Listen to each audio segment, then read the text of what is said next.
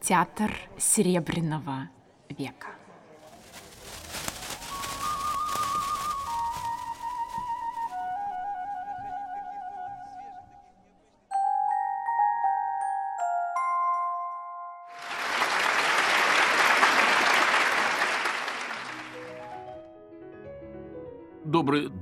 Вечер, ночь, любое время дня, когда вы слушаете эту передачу. Значит, мы продолжаем разговоры о театре Серебряного века. Я Александр Ласкин, писатель, искусствовед, доктор культурологии. И мы вот с чего сейчас начнем. Значит, я хочу рассказать историю, которая относится к, истории театра значительно более близкого периода, чем тот, о котором мы говорили до этого. Значит, но мне кажется, кстати, вот эта история должна как-то пояснить вот тот извилистый ход мысли, который я избрал. Потому что мы с вами еще не поговорили о первом спектакле художественного театра, но мы как бы, так сказать, вот уже обсуждаем художественный театр ну, в разных его ипостасях. История-то вот какая. Значит, в 1998 году значит, состоялось столетие со дня основания художественного театра, и Олег Николаевич Ефремов, который возглавлял в это время художественный театр, собрал достойных людей, так сказать, которые изучают историю театра или которые занимаются конкретно театром, и сказал вот что. Он сказал, что, господа, мы с вами, товарищи, не знаю, как он обратился, значит, мы с вами празднуем не столетие со дня основания художественного театра, а мы с вами празднуем столетие идеи художественного театра. Вот это необычайно важная поправка поправка. Потому что, понятно, когда театр прожил такой длинный срок, в нем много чего случалось. Да, так сказать, были великие спектакли, были шедевры, было основание театра, которое, безусловно, вошло в историю мирового театра. Но были, так сказать, и моменты, которых, в общем, стоило бы, наверное, стыдиться. Ну, например, я не знаю, в 1938 году художественный театр едет на гастроли в Париж, и при этом с личного разрешения первых лиц страны они берут с собой э, детей и жен. Да, то есть, так сказать, в Париж едут как на пикник. 38 год, да, то есть один из самых мрачных годов в истории нашего Отечества. Значит, ну, вместе тем так. Или, например, актер Борис Ливанов обращается к товарищу Сталину с просьбой объяснить, как надо играть Гамлета. Э, значит, к этому моменту, значит, Гамлет практически срепетирован, значит, этот спектакль ставит Немирович Данченко, и, в принципе, так сказать, осталось только что-то там доделать и его выпустить. А товарищ Сталин говорит, Гамлета вообще ставить не надо и отменяет эту постановку, и более того, отменяет постановки Гамлета на много лет вперед. Гамлет, кстати, как бы пьеса о рефлексирующем интеллигенте, понятное дело, вот для этой эпохи совсем даже не нужна. То есть мы с вами тоже пытаемся говорить про идею художественного театра, про его как бы философию, да, так сказать, про, понятно, еще раз повторяю, значит, спектакли могли быть самыми разными, какие-то спектакли максимально приближались к этой идее художественного театра, какие-то спектакли от нее удалялись, так сказать, но вот эта идея, или эта философия, или это мировоззрение для этого театра, конечно, необычайно важны, и мы с вами пытаемся это обсуждать главное, что Немирович со Станиславским изобрели, или Станиславский с Немировичем, это была как бы сама структура театра. Вот режиссерский театр, театр, который возглавляет режиссер, и театр, в котором режиссер за все отвечает, это как бы и есть, так сказать, вот их главное нововведение. И если, например, вот подобный театр под руководством режиссера и со стационарной труппой, то есть труппа, которая набирается и не меняется в течение многих десятилетий, если такой театр возникает где-нибудь, например, в Америке или где-нибудь в Зимбабве или где-нибудь, так сказать, ну где угодно он возникает, надо сказать, что вот такого типа театр на Западе очень редок, так сказать, не так много стационарных театров в, и в Америке, и в Европе, так, или в Африке. Так вот, значит, таких театров не очень много, но если этот театр все-таки создан, то это обозначает, что в кабинете главного режиссера обязательно висит портрет Станиславского, и обязательно, так сказать, имеется в виду пример Станиславского и пример художественного театра. Действительно, вот как бы такой тип театра был завещен Константином Сергеевичем его потомкам. Единственное, что как бы не закрепилось и что не перешло в следующее поколение, это театр, который возглавляет два человека. Да, так сказать, Станиславский и Немирович Данченко практически нет театров, которые бы возглавляли двое. Да, так ну вот недавно, до некоторого времени, театр Вахтанга возглавлял Римас Туминос и э, Юрий Бутусов. Юрий Бутусов был главным режиссером, а Римас Туминос был художественным руководителем. Но все-таки, как я понимаю, каждый делал что-то свое. Да, вот чтобы каждый дополнял друг друга, каждый как бы участвовал, на равных участвовал в этом процессе, это была придумка и изобретение Станиславского Немировича Данченко, и она так надолго не закрепилась. Более того, она не закрепилась в самой судьбе художественного театра, до тех пор, пока Станиславский и Немирович чувствовали себя учениками и как бы учились друг у друга, да, так сказать, друг друга призывали на помощь, так сказать, если с чем-то не справлялся Станиславский, то это доделывал Немирович, и наоборот, понятное дело, то когда оба почувствовали себя мастерами, они как бы разошлись в разные стороны. И вот с, с момента, когда они оба почувствовали себя мастерами, начинается история неприязни Станиславского и Немировича Данченко. Это огромный и очень такой драматический сюжет, может быть, самый драматический сюжет в истории художественного театра – это когда два режиссера, два как бы соратника, два человека, которые этот театр создали, вдруг оказались врозь. Да, это, на эту тему стоило бы поговорить подробнее, но у нас с вами сейчас нет времени. Для нас с вами важно, что когда театр возник, значит, у него было вроде как два автора, да, так сказать, Станиславский и Немирович Данченко. И вот это очень важное, необычайно важное слово, слово «автор». Да, так сказать, оказалось, что у театра, и в этом, как бы, конечно, нововведение, и в этом, конечно, реформа художественного театра, оказывается, у театра, как, например, у «Войны и мира», или как у э, «Дамы с собачкой», или как у Евгения Онегина, может быть автор. Да, то есть человек, который будет в этом театре определять абсолютно все. Начиная, понятно, от спектаклей, конечно, главное, главное произведение театра – это спектакль, но и заканчивая, ну, всем остальным, не знаю, работой цехов, цехов, работа реквизиторской, ну и так далее, и так далее. Театр состоит из огромного количества людей, и вот за них всех несет ответственность главный режиссер. То есть так же, как э, автор, писатель отвечает за каждую свою строчку, более того, он отвечает даже за каждую свою запятую, да, так сказать, и мы знаем книжки, в которых написана орфография авторская, да, так вот так же, как автор отвечает за каждую, буквально за каждую строчку и за каждую запятую, так главный режиссер отвечает как бы вот за театр, как за произведение, да, это как бы произведение, которое он создал, и это произведение, еще раз повторяю, это не только спектакли, да, то есть это вот весь, весь этот самый театр как некое единое целое. Леонид Андреев, э, знаменитый писатель, драматург, который, кстати говоря, начинал как театральный критик. Первая, кстати, книжка о художественном театре была написана Леонидом Андреевым, который тогда выступал под псевдонимом Джеймс Линч. Так вот, значит, э, Леонид Андреев, значит, в этой самой первой книжке о художественном театре, написанной вместе с Сергеем Глаголем, которая называлась «Под впечатлением художественного театра», написал, что такая комбинация, как Станиславский и Немирович Данченко, бывает раз в сто лет вот это действительно необычайно важно, что эти два человека на первом этапе, наверное, к самому главному этапе жизни этого театра, необычайно дополняли друг друга. Как распределялись роли в этом самом тандеме, вот про это надо хотя бы несколько слов сказать. Значит, если театр – это произведение, как мы с вами договорились, то Немирович в этом произведении отвечал за сюжет, то есть за драматургию, да, так сказать, как бы ему было поручено то, что вот сегодня называется литературной частью, а Станиславский как бы отвечал за все остальное. Понятное дело, что границы были очень зыбкими, понятно, что Немирович переходил на территорию Станиславского, Станиславский на территорию Немировича, так сказать, но вот такая предварительная договоренность была именно такая.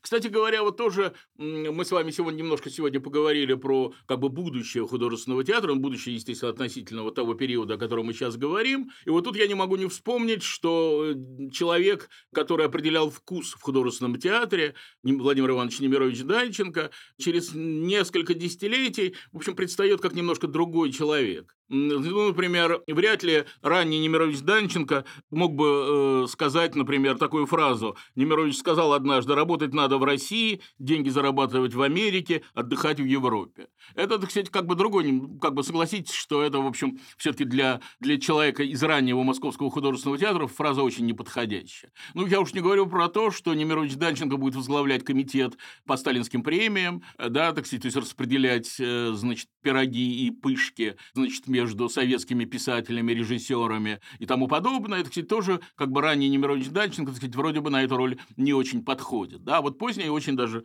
подходят. Но это все э, сильно далеко от, от того периода, о котором мы сейчас говорим, и от тех людей, о которых мы сейчас тоже говорим. Мне кажется, я на прошлом занятии цитировал фразу Станиславского, которая, значит, просто находится на первой странице моей жизни в искусстве. Значит, Станиславский говорит о том, что он помнит крепостное право, газовые атаки, телефон, кино и режиссуру. Ну, мы с вами, по-моему, уже говорили про то, что крепостное право помнить ему никак невозможно по причине того, что он родился в 63 году, а крепостное право отменили в 61-м. Но очевидно, что, и в этом, как видно, есть мысль этой фразы, очевидно, что человек 19 века, да, так сказать, а вот в этой фразе именно про это и говорится, должен был стать человеком 20 века. То есть человек, который помнит или, или не помнит, так сказать, но знает про крепостное право, должен стать вот человеком времени, когда уже появилась режиссура, газовые атаки и так далее, и так далее и тому подобное. Кстати говоря, фамилия Станиславский, которую он взял, когда он играл в обществе любителей литературы и искусства, искусства могла, конечно, родиться только в дорежиссерском театре. Тогда любили разные красивые фамилии да, так сказать, там Задунайский, ну, какие-то эффектные фамилии. Станиславский, конечно, эффектная фамилия. Если бы он, ему пришлось бы брать псевдоним уже в, в режиссерском театре, я думаю, он остался бы Алексеевым, да, так сказать, потому что фамилия Алексеев, значит, значительно э, больше подходит вот к той эстетике, да, так сказать, такая обычная, простая фамилия, к той эстетике, которая, вот, которая воплотит собой ранний Московский художественный театр. Так вот, значит, Станиславский родился в необычайно богатой семье необычайно богатой купеческой семье. Ну, понятное дело, что в те годы журнал Forbes не выходил, но как бы какие-то рейтинги существовали. И мы знаем, что, например, золотоконетельные фабрики, значит, Алексеевы делали золотую нитку, да, так сказать, эта нитка, которая, нам не очень понятен этот бизнес, но э, для того времени он был, в общем, крайне востребованным по той причине, что золотая нитка была нужна в одеждах священников, в одеждах офицеров, то есть, так сказать, как бы вот это был такой непременный атрибут богатой одежды, да, так сказать, и, конечно, так сказать, вот это, эти заводы работали э, не впустую, да, так сказать, это, они приносили большие деньги, и мы даже знаем, сколько они приносили денег, значит, если у Морозовых, это вот тех самых братьев Морозовых, которые великие коллекционеры, значит, если братья Морозовы получали по 6 миллионов рублей золотом в год, золотом, обратите внимание, то Алексеевы имели по 3 миллиона рублей золотом в год. Это, это, это гигантские по тем временам э, деньги. Так вот, значит, э, богатая, необычайно богатая купеческая семья, которая э, настолько богата, что может позволить себе увлечение искусством. Да, так сказать, опять же, вот некая двойственность, некая раздвоенность была в этих людях, да, так сказать, как и в самом Станиславском. То есть, с одной стороны, они были люди прагматические, практические, да, так сказать, внимательно следили за, за, за прибылью, да, так сказать, считали каждую копейку, как и положено деловому человеку. А с другой стороны, так сказать, вот их тянуло к искусству, им хотелось, так сказать, вот что-то такое сделать на ниве искусства. И, значит, отец Станиславского создал у себя дома значит, любительский театр. Более того, вот в 1977 году он построил здание ну, у себя в Любимовке, то есть в своем имении, он построил здание театра, значит, они играли не только вот в доме Алексеева, Значит, но они играли еще и вот как бы на отдельно построенной сцене, вот, значит, в имении. Именно, кстати говоря, в 1977 году состоялся дебют четырехлетнего Константина Сергеевича Кости Алексеева. Значит, про это что мы тоже, я несколько слов скажу. Так вот, значит, для купцов искусство, как и коммерция, было семейным делом, да, значит, и, и в каком-то смысле это э, искусство было продолжением там званных обедов, званных ужинов, да, так сказать, вот в доме Алексея. Понятно, что все эти мероприятия заканчивались, так сказать, разговорами или начинались разговорами. Это, так сказать, было такое домашнее или даже развлечение. Вот эти самые демократические принципы любительства стали потом уже принципами художественного театра. Ну, понятно, что в любительском кружке не может быть такого ранжира и такой дисциплины, которая существовала, например, где-нибудь в императорских театрах. Да? Все-таки, так сказать, сильно такое домашнее дело. А где домашнее дело, там, так сказать, люди ведут себя значительно более свободно, потому что если, например, ты актер императорских театров, и, к примеру, твоя фамилия Федор Шаляпин, да, то есть великий русский артист, то, значит, вне зависимости от твоих достоинств, вне зависимости от твоих талантов, все равно каждый год ты должен перед Новым годом съездить к директору и расписаться в книге визитов. Причем не, не, не, не то, чтобы вот войти к директору в дом, так позвонить в дверь, войти в дверь, обнять его или там сказать ему какие-то слова. Нет, нет, нет. Значит, каждый сверчок должен знать свой шесток. Значит, в приемной лежит эта самая книга визитов, и ты пишешь какие-то, ты, Шаляпин, пишешь какие-то слова, где желаешь, значит, директору, э, ну, всяческих успехов. Вот, понятно, что это в домашнем театре абсолютно невозможно, так сказать, тут какие-то совершенно другие отношения, тут все свои, да, так сказать, это, это необычайно важно. Значит, если предположить, что история Московского художественного театра – это некая пьеса, то, конечно, завязкой этой пьесы является «Славянский базар», встреча в Славянском базаре. Встреча в Славянском базаре действительно это необычайно важные разговоры. очень много из того, о чем говорили в «Славянском базаре», а может быть, почти все из того, что говорили в «Славянском базаре», действительно аукнулось в истории Московского художественного театра. То есть разговор был действительно судьбоносный. То есть, так сказать, разговорили на какие-то необычайно важные и необычайно существенные темы. Кстати, Станиславский с Немировичем к этому времени были шапочно знакомы. Немирович писал, был немножко, ну, даже не немножко, а довольно множко театральный критик, писал статьи. Он писал, кстати, о Станиславском, э, актере общества любителей литературы и, и искусства, и, наверное, заходил за кулисы, и, наверное, так сказать, был представлен Станиславскому, или как-то Станиславским познакомился, но никакой дружбы, никакого тесного общения у них не было. Вместе с тем, когда, значит, Станиславский получил визитную карточку от Немировича Данченко, значит, на одной стороне этой карточки написано Немирович Данченко, Владимир Иванович Немирович Данченко, а на другой стороне написано «Я буду в час в славянском базаре, не увидимся ли?» То Станиславский настолько взволновался, хотя, так сказать, видите, текст совершенно такой не, э, не судьбоносный, да, так сказать, э, мол, я буду в час в славянском базаре, не увидимся ли, так сказать. Ну, мало ли для чего можно увидеться в славянском базаре. Ну, вот Станиславский настолько взволновался, что ответил ему телеграмму. Да, так сказать, как бы ему было необходимо было, чтобы сказать да, что он готов, что он ждет этой встречи, там и так далее, и тому подобное. И вот встреча в славянском базаре 21 июня, такой важный день в истории художественного театра 1897 года, года э, состоялась. Конечно, это самое продуктивное посещение ресторана в истории мирового театра. Так хорошо не сидели, наверное, никогда. И так долго, самое главное, не сидели никогда. Значит, ну, в общем, э, общеизвестный факт, что встреча продолжалась 18 часов. Это, кстати, не значит, что вот как бы 18 часов не выходили из ресторана, очень даже вышли, то есть, как видно, в какой-то момент хозяева ресторана сказали, что, в общем, ресторан закрывается, значит, сели на пролетку, поехали к Алексееву вот в Любимовку, и дальше разговор завершили. Почему надо было говорить 18 часов? Конечно, так сказать, вполне можно было представить, что, так сказать, как уставший Станиславский Немирович смогут сказать друг другу, давайте, Владимир Иванович, или там, давайте, Константин Сергеевич, встретимся, отдохнем, встретимся через два дня в этом же месте и договорим. Нет, нужно было договорить именно сейчас – потому что решались какие-то важнейшие вопросы будущего, да. Вот это был такой русский разговор, который невозможно закончить, ничего-то не решив, да.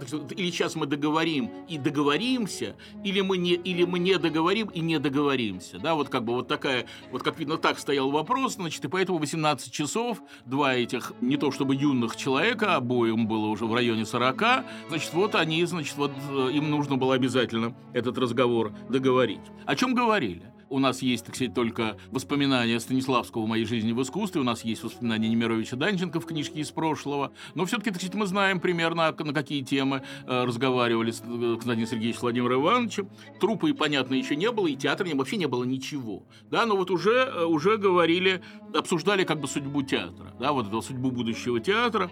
Удивительное начало, кстати, этого разговора значит, который можно понять только вот как бы в контексте э, идеи художественного театра, значит, начали с того, что вот, мол, театр сейчас находится в максимальном таком унижении, гримерные грязны, на вешалках там беспорядок, окурки везде, да, ну, казалось бы, какая ерунда, так собрались люди создать новый театр, сказать, обсуждают, так ну, они, это что, вообще встреча общества чистых тарелок, да, значит, почему они обсуждают какие-то второстепенные вопросы? На самом деле, это совсем совсем не второстепенные вопросы, потому что если театр – это произведение, в котором режиссер отвечает буквально за все, то, следовательно, и окурки, и гардероб, и реквизиторское, все это имеет отношение к этому самому целому, в котором действительно важно абсолютно все. Да, так сказать, как бы целого не будет, если, например, хотя бы одна составляющая будет не соответствовать этому самому целому. Если, значит, кто-то из наших слушателей взял в руки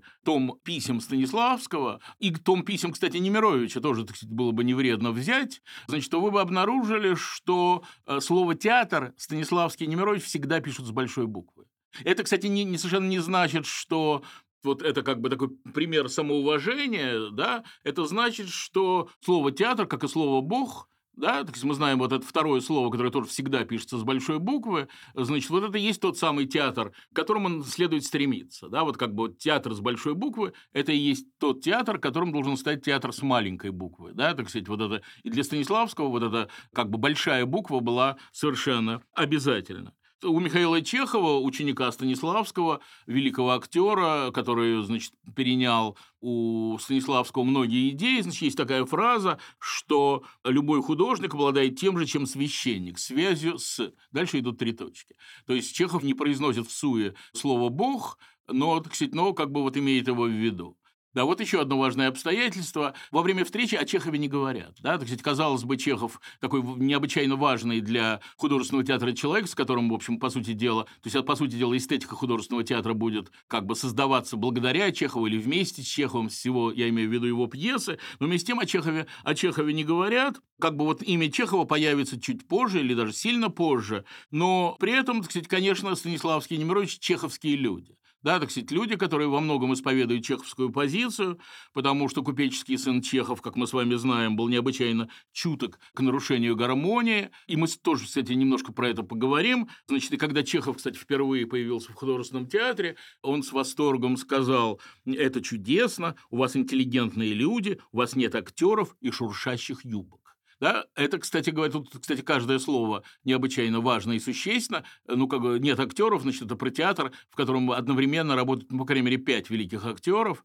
Но имеется в виду, конечно, что вот актеров актеровичей нету. Да? То есть актеров, которые всячески подчеркивают свое актерское происхождение. А шуршащие юбки это тоже, в общем, про то же. Значит, в те далекие времена значит, барышни носили длинные юбки, и была такая замечательная возможность прошуршать и как бы обозначить свое присутствие, да, и обратить на себя, конечно, внимание. Так вот, ничего этого в художественном театре не было и быть не могло. Еще, конечно, эти люди, то есть Станиславский и Немирович Данченко, демонстрируют некий чеховский уровень. Да? И вот про это тоже надо сказать несколько слов. Значит, незадолго до встречи в Славянском базаре пьеса Чехова «Чайка» и пьеса Немировича Данченко «Цена жизни» была выдвинута на Грибоедовскую премию. Была такая премия, которую, которую э, организовала э, Российская Академия Наук. И это произошло, кстати говоря, вскоре после провала «Чайки» в Александринском театре. И, как видно, этот провал сильно повлиял на решение жюри, потому что Чехов премии не получил, а Немирович получил. И вот Немирович в знак протеста отказался от премии. Вот это чеховский уровень, да, так сказать. Ну, вот слышали когда-нибудь про людей, которые отказывались от премии? Ну, скорее возьмут чужую, да? А вот, так сказать, тут вот, значит, вот Немирович от премии отказался. Честно говоря, не знаю, чем эта история закончилась, и вообще возможно ли было отказаться от премии, но поступок, согласитесь, необычайно достойный, да, так сказать, вот это как бы фраза Немировича, которую мы с вами цитировали на прошлой лекции, про то, что Чехов – это талантливый я, тут получает такое буквальное подтверждение. Так вот, значит, договорились о создании нового театра. 18 часов прошли не зря. И понятно, что первые, кто реагирует на как бы вот эту идею, это журналисты. Да? Журналисты как бы везде поспевают раньше всех. Значит, вот журналисты поспели и спешат объявить об этом в газетах. И, конечно, первая мысль, которая у них рождается, это мысль о том, что это купеческая затея. Ну, богатый человек, вот опять же, вот про это, что мы говорили. Богатые люди, так сказать, вот они скупают все, что можно. Вот, значит, Бахрушин купил себе театральный музей, Третьяков купил Третьяковскую галерею, Алексеев, Станиславский при, решил прикупить театр, потому что у Алексеевых уже все есть, так сказать, кроме театра. А вот, то есть театр у них есть, но домашний, а вот тут, так сказать, у них будет настоящий большой театр. Действительно, кстати говоря, значит, к этому времени Москва миллионный город, в Москве необычайно сильно купеческое сословие, и действительно купцам хотелось то, чего нет ни у кого. Да, так сказать, ни у кого нет театрального музея. Бахрушин покупает такой, создает такой музей, Ков э, создает Третьяковскую галерею. Морозов и Щукин, значит, покупают Пикассо и Матисса. Да, так сказать, причем оба демонстрируют такой фантастический вкус да, необычайный вкус. Щукин приезжает в Париж, приходит к Матису и говорит, вот мне вот эту картину. А Матис говорит, нет, нет, нет, ни в коем случае, я ее не закончил. Он говорит, вот мне, пожалуйста, ту, которую вы не закончили. То есть он как бы, так сказать, он покупает эту картину, благодаря этому вот мы имеем те шедевры, которые сейчас находятся в музее Пушкина и в Эрмитаже. Купцы демонстрируют такую необычайную как бы самостоятельность, такую твердую позицию. Когда, кстати, Александр, Александр III хотел купить коллекцию Третьякова, то Третьяков ему в этом отказал, отказал императору, да, так сказать, как бы поступок, казалось бы, невозможный, да, так сказать, и передал свою галерею во владение Московской думе, да, так сказать, это был, в общем, достаточной степени смелый, смелый поступок. То есть купечество защищает свои интересы, купечество демонстрирует свою какую-то такую самодостаточность, скажем так, такую свою независимость. И к тому же, кстати говоря, купечество финансирует Серебряный век. Вот это необычайно важное обстоятельство, да, так сказать, купечество не жалеет денег для того, чтобы Серебряный век продолжал развиваться. Кстати, в этой связи надо было, я этого не сделал, но сейчас я это сделаю, назвать питерского купца Левки Ивановича Живержеева.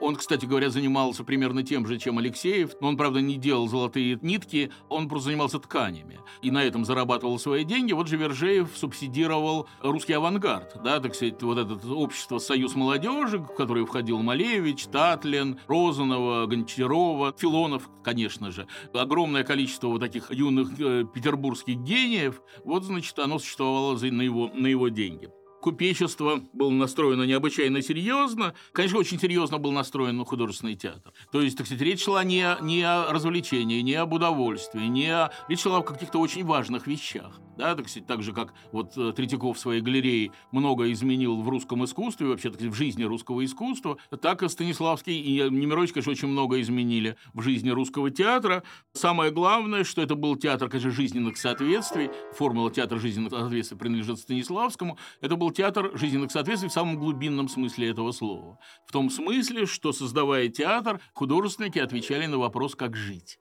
да, так сказать, как жить им самим, э, как жить зрителям, да, так сказать, и вот это, вот это необычайно важно и существенно. Вот тут надо сделать такое небольшое отступление и сказать вот о чем. Огромное количество русских художников, начиная там от Гоголя, Толстого, ну, вплоть даже до, вплоть до Маяковского, значит, выступали против искусства, которое не имеет морального оправдания там красота ради красоты, там изящество ради изящества. Это все как бы наших российских художников не, не устраивало. Это, конечно, не устраивало Станиславского с Немировичем Данченко. И так надо понимать фразу Станиславского про то, что в театре я ненавижу театр. Да, ну, казалось бы, как это может быть? Как вообще может режиссер ненавидеть в театре театр? Это просто совершенно невозможно. Вместе с тем, как бы имелся в виду театр, который вот как бы только ради самого себя. То есть, который не для, не для чего-то возвышенного, судьбоносного, важного для участников и для зрителей также, а вот для чего-то, так сказать, вот такого легкомысленного и неглубокого. Действительно, вот есть некое противоречие, которое Станиславский решил. И вот сейчас я про это немножко поговорю и объясню, что за противоречие и как он его решил. Да, сначала актер, значит, приходит на службу, значит, он к нему приближается некая барышня, которая, значит, гример, да, так он, она его гримирует, клеит ему усы, бороду, ну, все, что нужно, там какие-нибудь наклейки, значит, для того, чтобы он был толще или для того, чтобы он был худее, да, так сказать, вот как бы, вот, значит, вот буквально как какую-нибудь барышню его, значит, преображают. Потом, значит, он, он идет на сцену, играет, предположим, Гамлета, умирает, а потом, как, как ни в чем не бывало, встает, получает цветы, значит, комплименты, обнимается в, уже, ну, понятно, за кулисами со своими знакомыми, которые, значит, ему рассказывают анекдоты, он тоже им рассказывает анекдоты. Как это может быть? Вообще, как, как это может быть, что человек, вот как бы только что он умер, да, так только что он пережил смерть Гамлета, да, так только что он говорил о каких-то необычайно важных и существенных э, вещах, а вот тут, так сказать, вот он уже, так сказать, такой легкомысленный человек, и вообще, как это может быть? Станиславский сделал вывод такой. Значит, актер играет не для славы, вот не для этих цветов, да, которые он получит, не для этих аплодисментов, которые он услышит, а он играет для чего-то более важного. Да, так кстати, вот в его теории появляется слово «сверх» сверхзадача, сверх-сверхзадача. Это слово «сверх» он использует максимально. То есть, вот опять же он говорит о том, о чем мы с вами говорили на прошлой лекции, значит, вот об этом самом чем-то большем. Поэт в России больше, чем поэт, так сказать, вот это и есть как бы и актер больше, чем актер, да, так сказать, и как бы вот актерскими способностями его таланты совсем даже не исчерпываются. И, кстати говоря, вот это открытие про, про сверх, да, про сверхзадачу, про сверх-сверхзадачу, он сделал вот на каком примере. Об этом он честно рассказывает в книжке «Моя жизнь в искусстве», где э, речь идет вот о чем. Значит, он рассказывает про то, что в качестве купца он вынужден был ездить на разного рода заседания. Ну, потому что купец, э, человеку, которому нужны связи, которому нужны отношения с разными другими купцами, значит, эти все отношения чаще всего выясняются на каких-то таких коллективных мероприятиях. Вот собираются московские купцы, значит, Станиславский приезжает, ну, Алексеев, естественно, Алексеев Станиславский приезжает, значит, и он чувствует, что вот он, все, что он говорит, это как бы не соответствует правде. Да, вот надо говорить, надо делать комплименты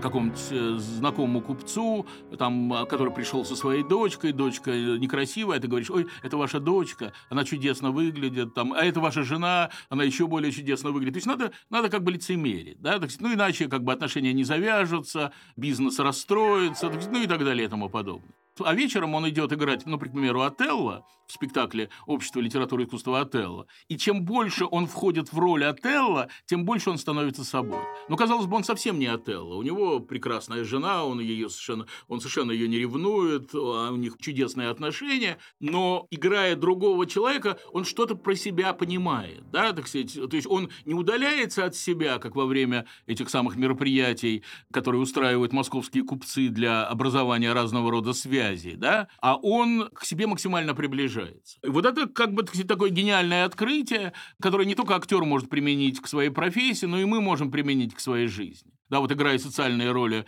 мы как бы от себя отдаляемся, а занимаясь творчеством, мы максимально к себе приближаемся. Это такое, в общем, великое открытие, которое сегодня, я думаю, помогает огромному количеству актеров и которое многое объясняет в этой профессии. Да, значит, и вот еще одна квадратура круга, которую Станиславский пытался по-своему решить. Вот с этой квадратурой круга были некоторые проблемы. Значит, о ней сказал Михаил Чехов. У него есть такая фраза в одном из его текстов. Он говорит о том, что Станиславский обладал обладал огромным воображением, но не отступал от жизненной правды. Вот как это соединить? Вот огромное воображение, невероятная фантазия, желание, так сказать, что-то такое придумать, сотворить, сделать не похожим на реальность, и при этом, так сказать, вот такая преданность реальностью, невозможность от реальности отступить, так сказать, вот каким образом это, это решить? Надо сказать, что этот мучительный для Станиславского вопрос, он впервые у него возник именно тогда, когда он дебютировал на сцене домашнего театра Алексеевых, ему было 4 года, представьте себе. И э, произошло вот следующее.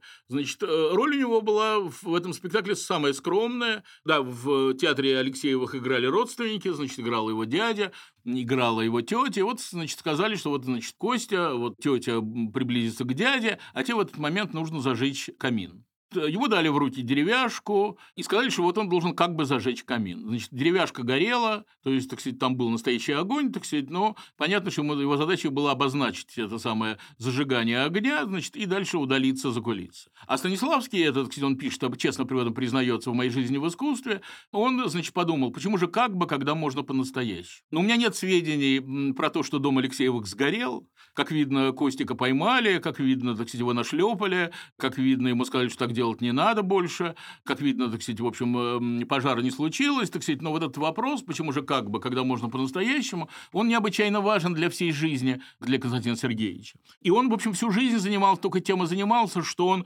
пытался ощутить границу между театром и жизнью. И получалось, что вот так мы слишком много театра, да, а вот жизни как бы мало. И надо, может быть, жизни как-то немножко добавить. А вот так слишком много жизни, может быть, надо как-то немножко добавить театра. И тут, так сказать, можно довольно много говорить о разных его ошибках. Ну, например, я не знаю, в спектакле третьего года «Власть тьмы» была настоящая грязь, ее делали из папье-маше, она чавкала как, как настоящая. Более того, там были настоящие куры, гуси и тому подобное. То есть картина жизни была максимально полной. То есть, вот этот Станиславский проверял, вот, вот можно вот сделать так, чтобы сцена была, просто не отличалась от жизни, была точно такой же, как жизнь, или, или нельзя. Примерно такой же вопрос он задал себе, если опять же верить моей жизни в искусстве, когда театр оказался на гастролях в Киеве, и у них выдался выходной день. И вот, значит, они гуляют по, чудесному киевскому пригороду, и где-то в районе Ирпеня обнаруживают чудесную усадьбу. Просто фантастическую усадьбу. Вот недавно как раз они поставили «Месяц деревни» Тургенева. А вот это как бы такая деревня, такое, такая усадьба, в которой мог, могла бы жить героиня Ивана Сергеевича. Да, так вообще могло бы происходить все, что, значит, месяц в деревне происходит. И Станиславский говорит, давайте попробуем сыграть э, «Месяц в деревне» вот как бы в реальных декорациях. Да, так сказать, ну вот сказано, сделано, значит, подготовились, поставили какую-то мебель, необходимую для действия, сыграли и, как честно признают Станиславский, провалились. Да, вот как видно, все-таки нужна была декорация Добужинского, такая замечательная симметрия, правая сторона повторяет левую, так сказать, ну или не, не повторяет, но находится с ней, так сказать, в таком, в таком такой рифме, что ли. Так сказать, как видно, все-таки без искусства это как нельзя, да, вот как бы невозможно перенести э, спектакль вот буквально, буквально в саму жизнь, да, так сказать, и чтобы он это производил такое же впечатление, которое производит к искусству. Кстати говоря, основная претензия Константина Сергеевича к его эстетике в течение многих лет заключалась в том, что его прикали в фотографичности и в передвижничестве, да, так что, мол, это такое передвижничество на театре. Действительно, для этого есть некоторые основания. Другое дело, что мне э, кажется, что все-таки, опять же, дело вот в этом самом моральном оправдании, о котором мы с вами говорили, И тут я не могу не вспомнить фразу нашего замечательного поэта Арсения Тарковского, который однажды обмолвился, что вот, мол, точная рифма – это моральная категория. Да, так сказать, ну, э, ну, действительно, вот едешь в метро и видишь, так сказать, афишу, на которой, ну, или там постер, на котором написано «При свете дня подай огня».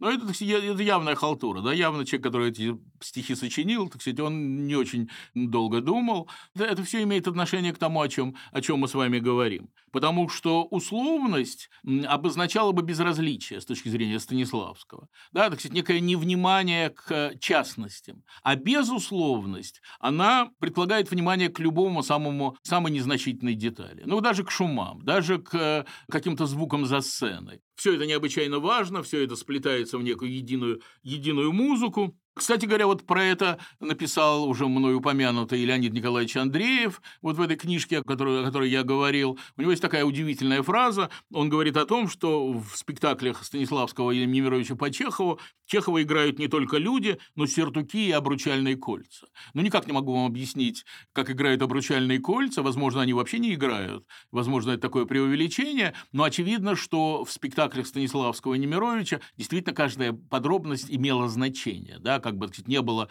такой подробности, которую можно было пропустить. Все это Андреев называет панпсихизмом, то есть, сказать, как бы он имеет в виду, что все на сцене одушевлено, все на сцене живет, сцена перестает быть местом действия, где играет, и становится миром, где живут. Это происходит, конечно, за счет расширения пространства текста вглубь. Да, так сказать, Станиславский и Немирович обнаруживают то, что мы с вами называем подтекстом, и за счет расширения пространства сценического вширь. Да, Станиславский и Немирович и художник Виктор Симов любят подчеркнуть, что вот как бы то, что мы видим на сцене, это вроде как фрагмент действительности. На самом деле действительность значительно больше. Вот открыта дверь, вот какая-то комната там виднеется вдали, ну и так далее и тому подобное. То есть мир значительно больше того, что предстает на сцене.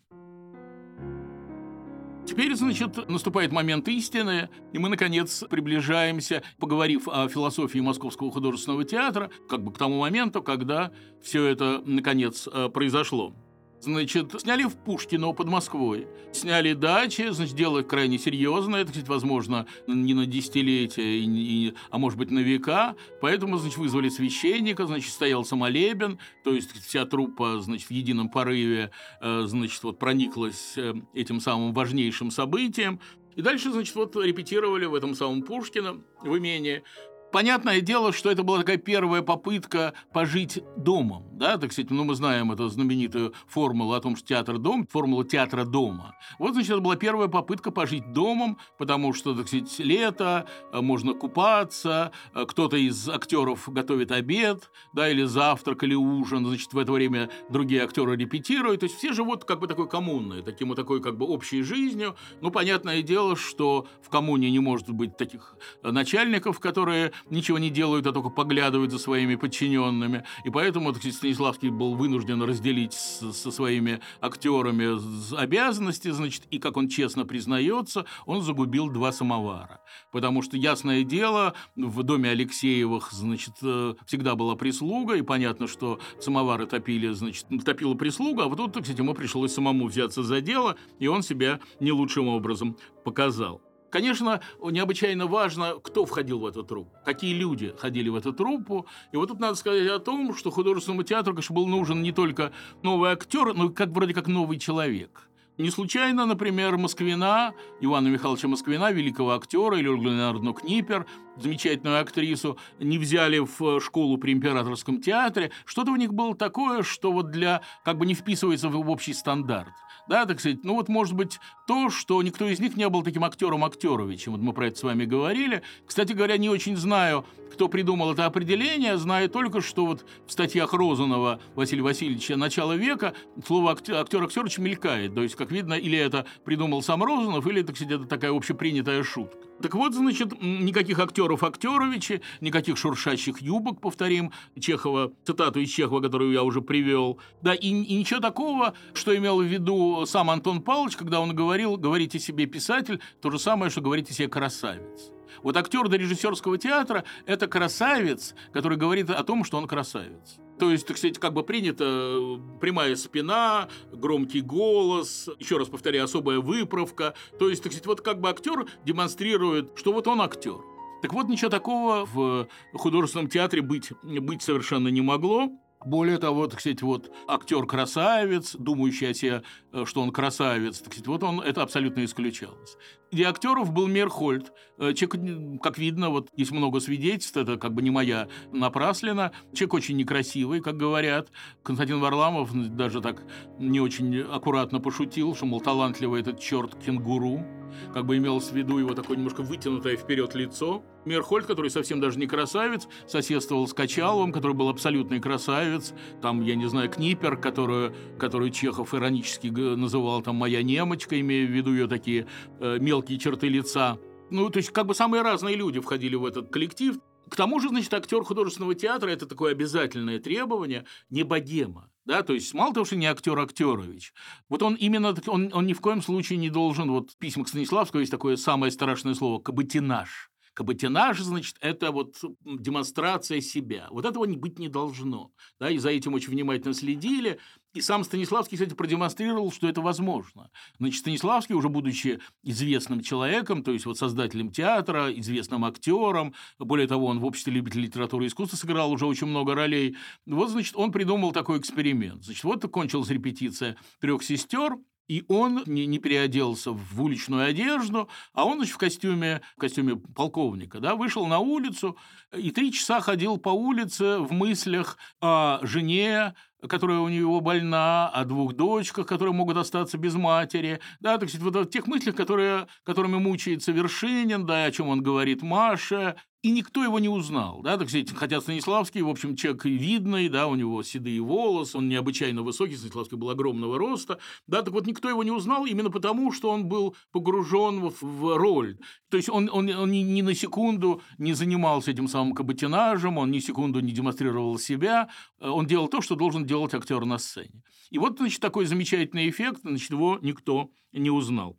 Да, так вот, значит, есть три типа театра. Значит, есть театр э, антреприза, это вот театр, который и сезоны, который возглавлял Сергей Дягилев, значит, театр, которым руководит, значит, менеджер, да, так сказать, и все ему подчиняются, и от него зависит, так сказать, будет тот или иной артист, тот или иной художник в труппе, так сказать, он всем рулит и всем командует. Есть театр-департамент, это вот императорские театры, где театр находится под властью чиновников, и есть театр-дом. Вот это как бы тот театр, о котором мы сейчас с вами говорим, и в этом театре необычайно важен, конечно, не, не только образ спектакля, но и образ самого театра. Как бы для того, чтобы театр открылся, он должен как бы во всех, я уже про это говорил, еще раз хочу это повторить, он должен во всех своих составляющих соответствовать вот тому образу, который, значит, вот возник в головах э, создавших его режиссеров. Первое, что сделали Станиславский, прежде чем открылся художественный театр, они запретили музыку в антрактах в дорежиссерском театре, э, значит, ну, для того, чтобы э, зрители все время находились как бы в поле искусства. В антракте играла музыка, то есть сидел оркестр, который играл там все что угодно. Это не имело никакого отношения к пьесе, так сказать, но создавало некую атмосферу, так вот никакой музыки,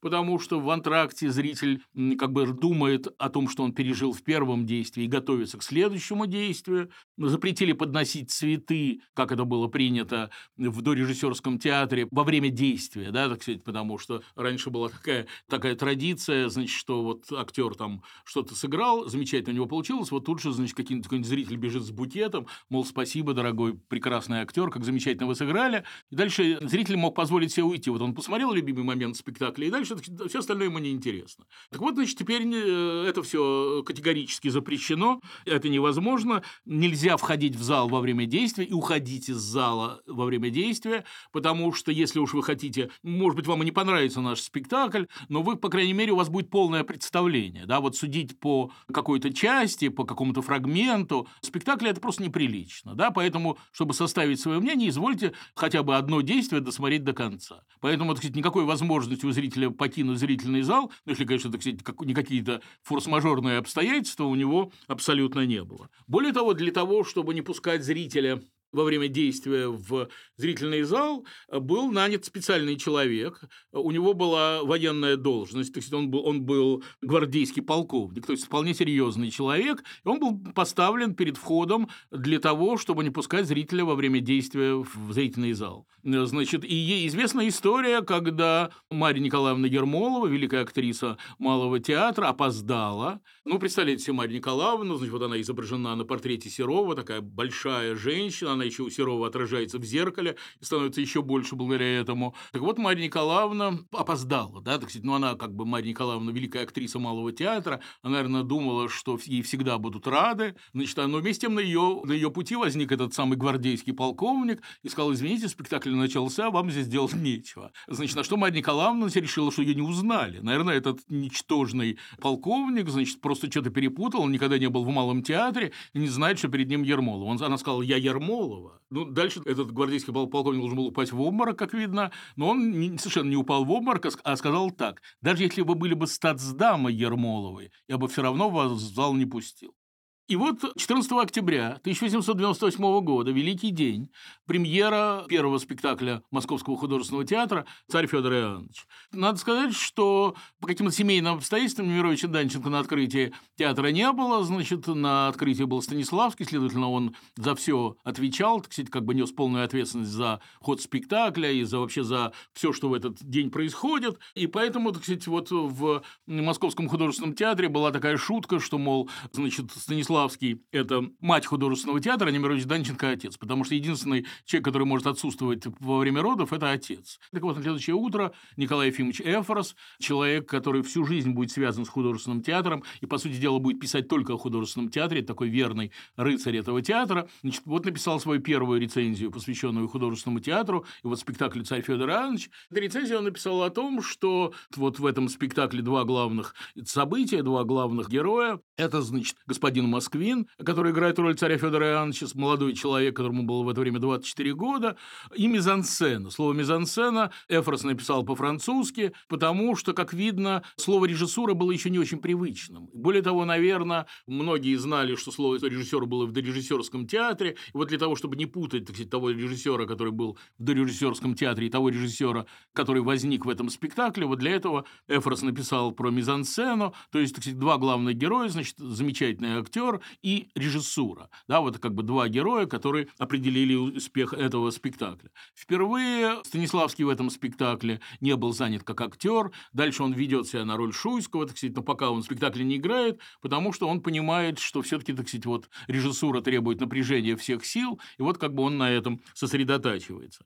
Что поразило зрителей в этом спектакле? Ну, я думаю, что прежде всего их поразило такое интимное общение с историей да, так сказать, как бы вот история предстала как такая абсолютно живая, да, как абсолютно живая, подвижная, пребывающая, так сказать, все время в некоем движении, и вот никакого вообще, я цитировал фразу Станиславского про то, что самое страшное слово в театре – слово «вообще», так вот никакого вообще тут не было. То есть никакой истории вообще. История, так сказать, вот представала через самые разного рода подробности. Мы с вами привыкли к тому, что режиссеры очень часто осовременивают, переносят из века в век, там какую-нибудь пьесу XIX века играют в современных интерьерах, ну, как бы чего только мы с вами в этом смысле не навидались. Так вот, значит, никакого осовременивания тут не было, но прошлое было было показано как живое, да, как движущееся. И вот это необычайно важное обстоятельство, которое действительно вот привлекало такое максимальное внимание зрителей. То есть вот эти самые подробности, которых было огромное количество, делали прошлое настоящим.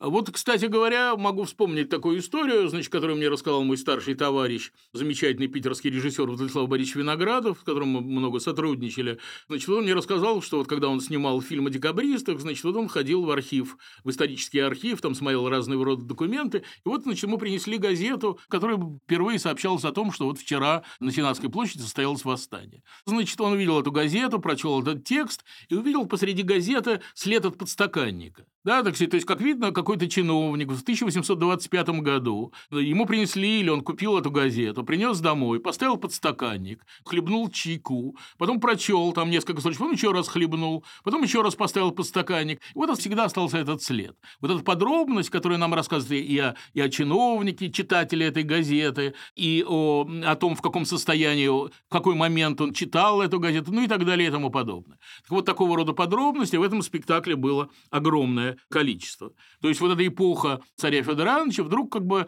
вот получила э, голос, э, звук, цвет, так сказать, вот она в яве предстала на сцене этого театра.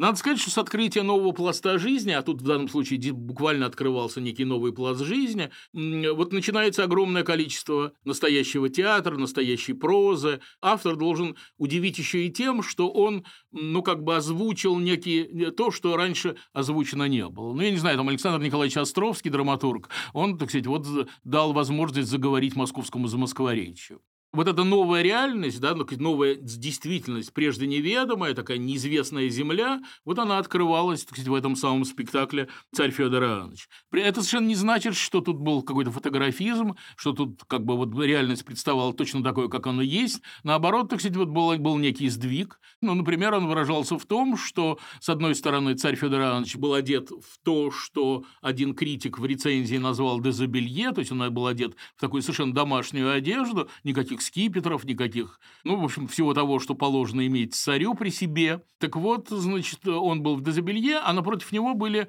бояре, значит, у них были огромные клобуки, да, так сказать, гигантские клобуки, значит, и таких клобуков, так сказать, в реальности не, не было, так сказать, но режиссерам было важно противопоставить царя Федора Ивановича, значит, вот и его окружение.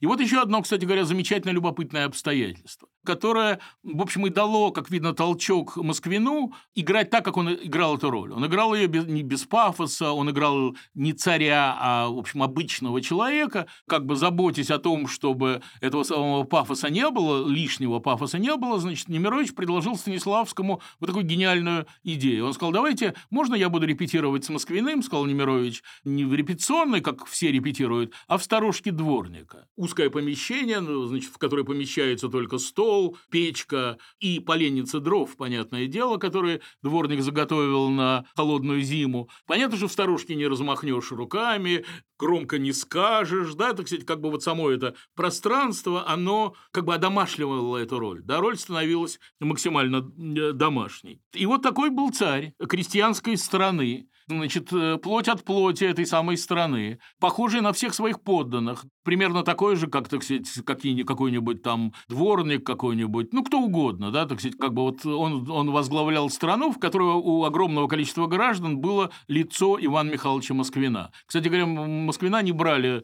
в школу при императорских театрах, по-моему, я про это говорил, именно по этой причине, он был простоват. Вот как бы сказать, царь Федор Иванович был простоват. Да, казалось бы, такой актер просто не может играть царя, вместе с тем царя играл он. И в этом была очень глубокая мысль. Как бы русская утопия. Страну возглавляет человек, как бы ничем не отличимый от своих сограждан. Да, так сказать, казалось бы, этот человек должен решить все проблемы этой страны, потому что он как бы плоть от плоти своей страны, он думает так же, как его сограждане, он, он чувствует, как его сограждане, он должен, конечно, что-то сделать такое, что решит их проблемы. И у этого царя ничего не получается. Два слова, надо сказать, про массовые сцены. Конечно, вопрос о фоне шире, чем, собственно, массовые сцены. То, что происходит вот как бы на фоне этого действия, значит, Станиславский определил в режиссерском экземпляре как тему пробуждения Земли к жизни.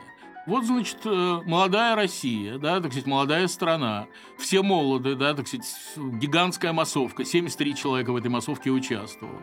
Значит, полна сил. Эти люди, так сказать, вот видно, что они полны сил, но не очень понимают, куда эти свои силы направить. Значит, такая массовка по-русски, не по-немецки, да, вот именно по-русски, да, так сказать, потому что не очень понятно, на что сейчас будут эти силы потрачены, то ли, так сказать, на драку, то ли на эм, что-то хорошее. Страна бурлит, молодой царь, царь, молодая, молодые сограждане, молодые подданные, да, так сказать, непонятно, как все повернется. Это, конечно, так сказать, в общем, очень такая глубокая была идея, потому что вот как бы встал вопрос об вовлечении простого человека в исторические события, да, так сказать, вот э, на переднем плане э, Шуйский плетет козни, о чем-то договаривается с Годуновым, а на заднем плане крестьянка стирает белье, и вот эти планы как бы сопряжены, да, так сказать, как бы мол, простой обычный человек тоже в каком-то смысле имеет отношение к большой, большой истории. Это, так сказать, конечно, опыт Ходынки, да, так сказать, вот когда огромное количество людей пришедших за подарком от Николая II, значит, оказались вот участниками такого исторического события, и многие из них, как мы знаем, погибли. Это, конечно, так сказать, э, конечно, так сказать, тут можно вспомнить э, и Распутина, который был ну, перед глазами у, у, у зрителей в зрительном зале, вот как бы сибирский мужик, который вполне мог остаться в Сибири, никто бы про него не узнал, но вот чудесные обстоятельства привели его в самый центр русской истории, и в этой истории он стал многое определять.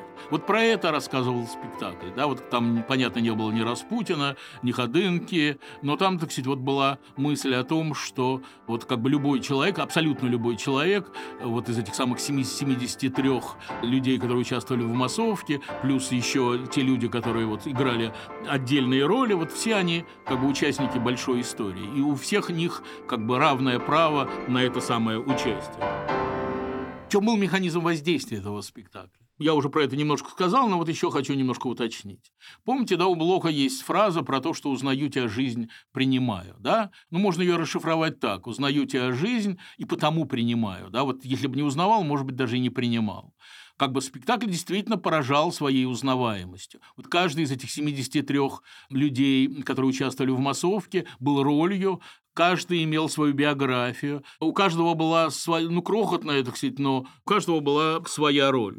И вот эти как бы типажи русской жизни, они были замечательно совершенно вырисованы э, режиссерами. Не случайно мы с вами говорим по радио, поэтому это как бы некая сложность для того, чтобы объяснить, что я хочу сказать, но не случайно замечательный русский художник Борис Дмитриевич Григорьев э, уже в эмиграции нарисовал цикл картин, посвященных отдельным ролям актерам и ролям, которые они играли в «Царе Федоре Иоанновиче». Цикл называется «Лики России». Станиславский в «Царе Федоре Иоанновиче», Качалов, Москвин в «Царе Федоре Иоанновиче» – это вроде как лики России. Это не просто роли этого спектакля, но это как бы вот типажи русской жизни. Значит, вот самая, конечно, эффектная в этом смысле сцена была сцена на Яузе, Значит, это вот я уже, я уже про нее два слова сказал. Значит, вот действительно Годунов и Шуйский плетут козни. На заднем плане много чего происходит. Значит, вот э, крестьянка стирает белье, солдатка и солдат, значит, целуются, потому что, так сказать, вот он, как видно, солдат вышел из,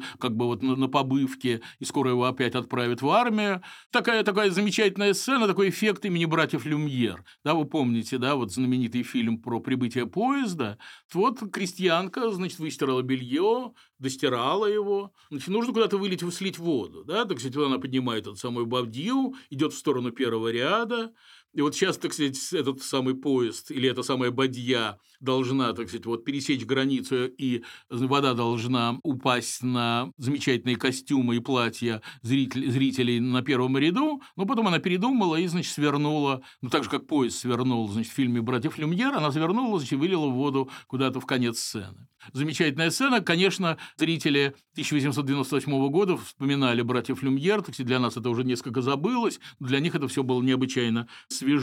Страна, кстати говоря, которая была изображена Станиславским Немировичем, была не самая добрая. Крови было много. Для того, чтобы эта кровь лилась, так сказать, из магазина, на каждый спектакль привозили много клюквы.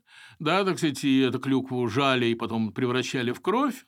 И так вот, значит, вот, значит, спектакль заканчивается, значит, еще раз повторяю, 14 октября 1898 года, спектакль заканчивается, пауза, Станиславский за кулисами думает, что, наверное, все пропало, наверное, зрители недовольны, и сейчас они пойдут, громко топая, пойдут в гардероб и больше никогда не придут в художественный театр. несколько минут такой тишины и ужаса у людей за кулисами, и потом начинаются громовые аплодисменты. Критик, уже упомянутый мной Николай Ефимович Эфрос, который восторженно принял спектакль, настолько переполняет его чувство, что он вскакивает на стул первого ряда с ногами, да, так сказать, конечно, он никогда бы это себе не позволил где-нибудь в малом театре, но это новый театр, тут можно вести себя как-то по-другому, чем в обычных театрах, он, значит, он призывает зрительный зал аплодировать. Станиславский просит участников собраться за кулисами, не, не разгримировываться, а вот собраться за кулисами, потому что он хочет сказать им какие-то важные слова. Понятно, что он хочет сказать. Он хочет сказать, господа, у нас все получилось, мы не зря работали с вами, мы не зря ездили вот, значит, в Пушкино для того, чтобы репетировать. Наш театр начался, и, как видно, он будет жить очень долго собрались актеры, он хочет, но он говорить не может, потому что спазм сжимает его горло, и он, значит, не может говорить, но он может танцевать. И он, значит, исполняет какие-то непонятные движения, которые вошли в историю театра, как «Пляска смерти». «Пляска смерти» – это название пьесы Стринберга. Вот так, значит, шутили по поводу его непонятных движений, значит, актеры художественного театра. Помощник режиссера – это, кстати, тоже факт, свидетельствующий о том, что в этом театре другие отношения. Хватает Станиславского, сила его оттаскивает в сторону какого-то какой-то батареи или какого-то какой-то печки. И там, значит, Станиславский уже, актеры уже этого не видят, там Станиславский рыдает, уткнувшись в занавеску. И, в общем, это такой счастливый день, да, счастливый для Станиславского, счастливый для актеров. Актеры целуются троекратным целованием, как на Пасху. И, в общем, вот как бы театр удался. На этом счастливом моменте мы с вами сегодняшнюю лекцию и закончим. Спасибо.